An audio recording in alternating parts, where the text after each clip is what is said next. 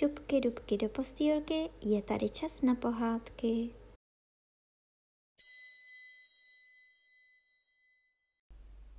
Dnes vám budu povídat pohádku Šťastná rodina. Největší zelený lupen má u nás na venkově rozhodně lopuch. Pověsíš-li si jej na břicho, může ti být docela dobře zástěrou. Položíš-li si jej na hlavu, může sloužit za deště jako deštník, neboť je náramně veliký. Lopuch neroste nikdy sám, kde se daří jednomu, vyroste jich víc a je to pak veliká krása. A všechna ta krása je pokrmem hlemíždů. Velcí bílí hlemíždi, které si vznešení lidé za starých časů dávali upravovat k jídlu, jakožto znamenitou zvláštnost, jedli lopuchy a říkali si, hm, toto chutná. Domnívali se totiž, že to znamenitě chutná, neboť žili odevždy na lopuchových listech. Pro ně byly také lopuchy pěstovány. Byl tu také starý panský dvorec, ale tam už hlemíždě nepojídali. Hlemíždi vyhynuli, ale lopuchy nevyhynuli. Rostly a rostly až jimi zarůstaly cestičky a záhony a ani je nebylo možno udržet v mezích.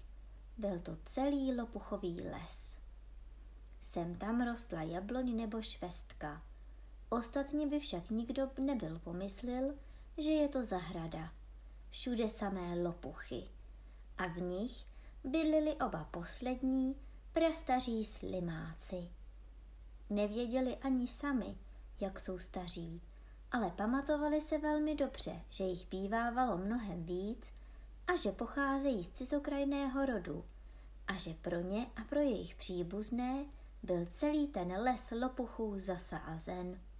Nikdy nebyli z něho venku, ale věděli, že je ještě něco na světě, čemu se říká panský dvůr, a že tam hlemíždě vaří, až zčernají, a potom, že je položí na stříbrnou mísu. Co se dále s nimi stane, to nevěděli.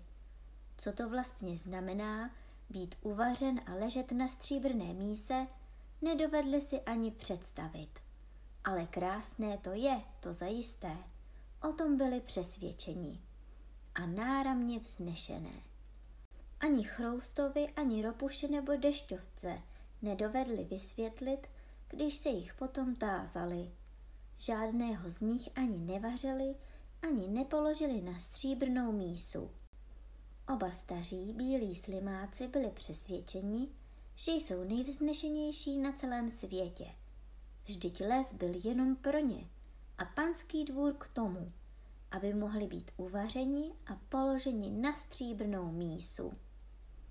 Žili však velmi osaměle a šťastně a protože sami neměli děti, přijali za vlastního malého obyčejného slimáčka a vychovávali jej jako svoje dítě.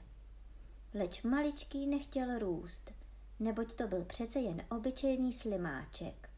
Ale starým, zvláště hlemíždí matce, se zdálo, že přece pozoruje, jako by ho přibývalo. I prosila otce, nevidí-li to, aby alespoň potěškal jeho domeček a otec jej potěškal a zjistil, že matka má pravdu. Jednoho dne silně pršelo. Poslyš, jak to bubnuje na lupenech. Bum tarata bum bum bum, řekl otec Hlemíšť. Tadyhle jsou také krůpěje, řekla Hlemíždí matka. Stékají po stoncích, uvidíš, jak všechno zmokne. Jsem ráda, že máme svůj dobrý domek a náš maličký rovněž svůj. Opravdu je pro nás všechno lépe zařízeno, nežli pro ostatní tvory. Je z toho vidět, že my jsme největší páni na světě. Máme dům od narození a lopuší les je zasázen pro nás. Ráda bych věděla, jak daleko se rozprostírá a co je za ním. Nic není za ním, řekl otec Hlemíšť. Lépe nežli u nás nemůže být nikde a já už si nemám co přát. Ovšem, dodala matka, ale já bych se ráda dostala do panského dvorce, aby mě uvařili a položili na stříbrnou mísu, jak se to stalo všem našim předkům. Věř, je v tom cosi zvláštního.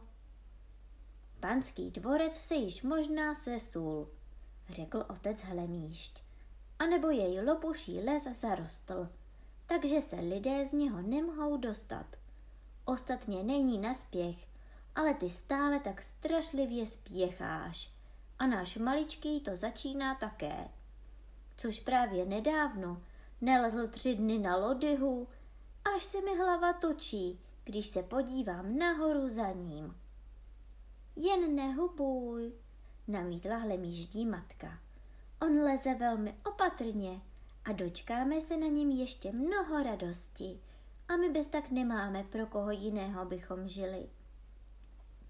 Ale zdali pak si povážil, odkud opatříme pro něj ženušku. Nemyslíš, že daleko odtud v hloubi lopuchového lesa by mohl být někdo našeho druhu?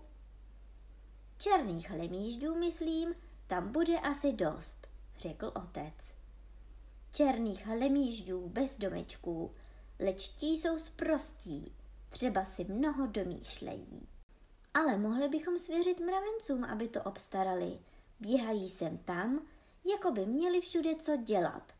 Oni zajisté budou vědět o ženušce pro našeho slimáčka. My víme o nejkrásnější ženušce, říkali mravenci, ale bojíme se, že k snědku asi nedojde, protože ona je královnou. To nic nedělá, řekl otec. A má domek? Ona má zámek, pravili mravenci. Překrásný mravenčí zámek se sedmisty chodbami. Děkuji, odsekla matka. Náš syn se nepřižení do mraveniště. Když nevíte nic lepšího, tož to dáme k obstarání bílým komárům. Ti poletují kolem v dešti i slunci a znají lopuchový les uvnitř i zevně. My máme pro ní ženušku, řekli komáři. Sto lidských kroků odtud sedí na angreštovém keři hlemíští slečinka s domečkem. Je docela osamělá a dost stará na vdávání. Je to jenom sto lidských kroků. Tak ať sem přijde, zvolila matka. On má celý lopuchový les, ona jenom keř. I vyřídili to komáři hlemíždí slečince. Trvalo osm dní, nežli tam dolezla, ale to bylo právě znamenité. Bylo aspoň vidět, že je to opravdový hlemíšť. A potom měli svatbu. Šest svatojánských mušek svítilo, jak dovedlo. Ostatně všechno šlo docela klidně a tiše, protože staří slimáci nemilovali hlučné a veselé společnosti. Ale matka Slimáčkova měla pěknou řeč. Otec nemohl pohnutím ani promluvit. Potom jim dali v dědictví celý lopuchový les a pravili, co vždy říkávali, že je nejlepší na celém světě a že budou-li žít řádně a rozumně a rozmnoží se, dostanou se jednou jejich potomci do panského dvorce. Tamže je uvaří a položí na stříbrnou mísu.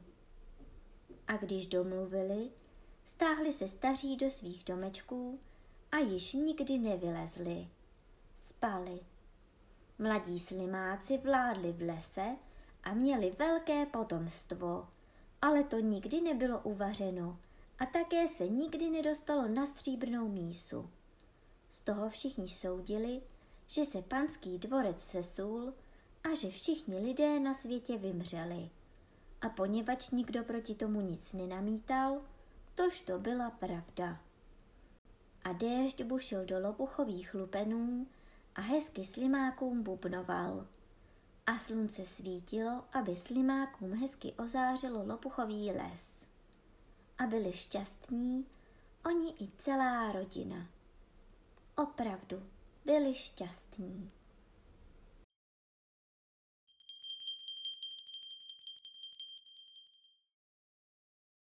A teď už zavřete očička a krásně si vyspinkejte.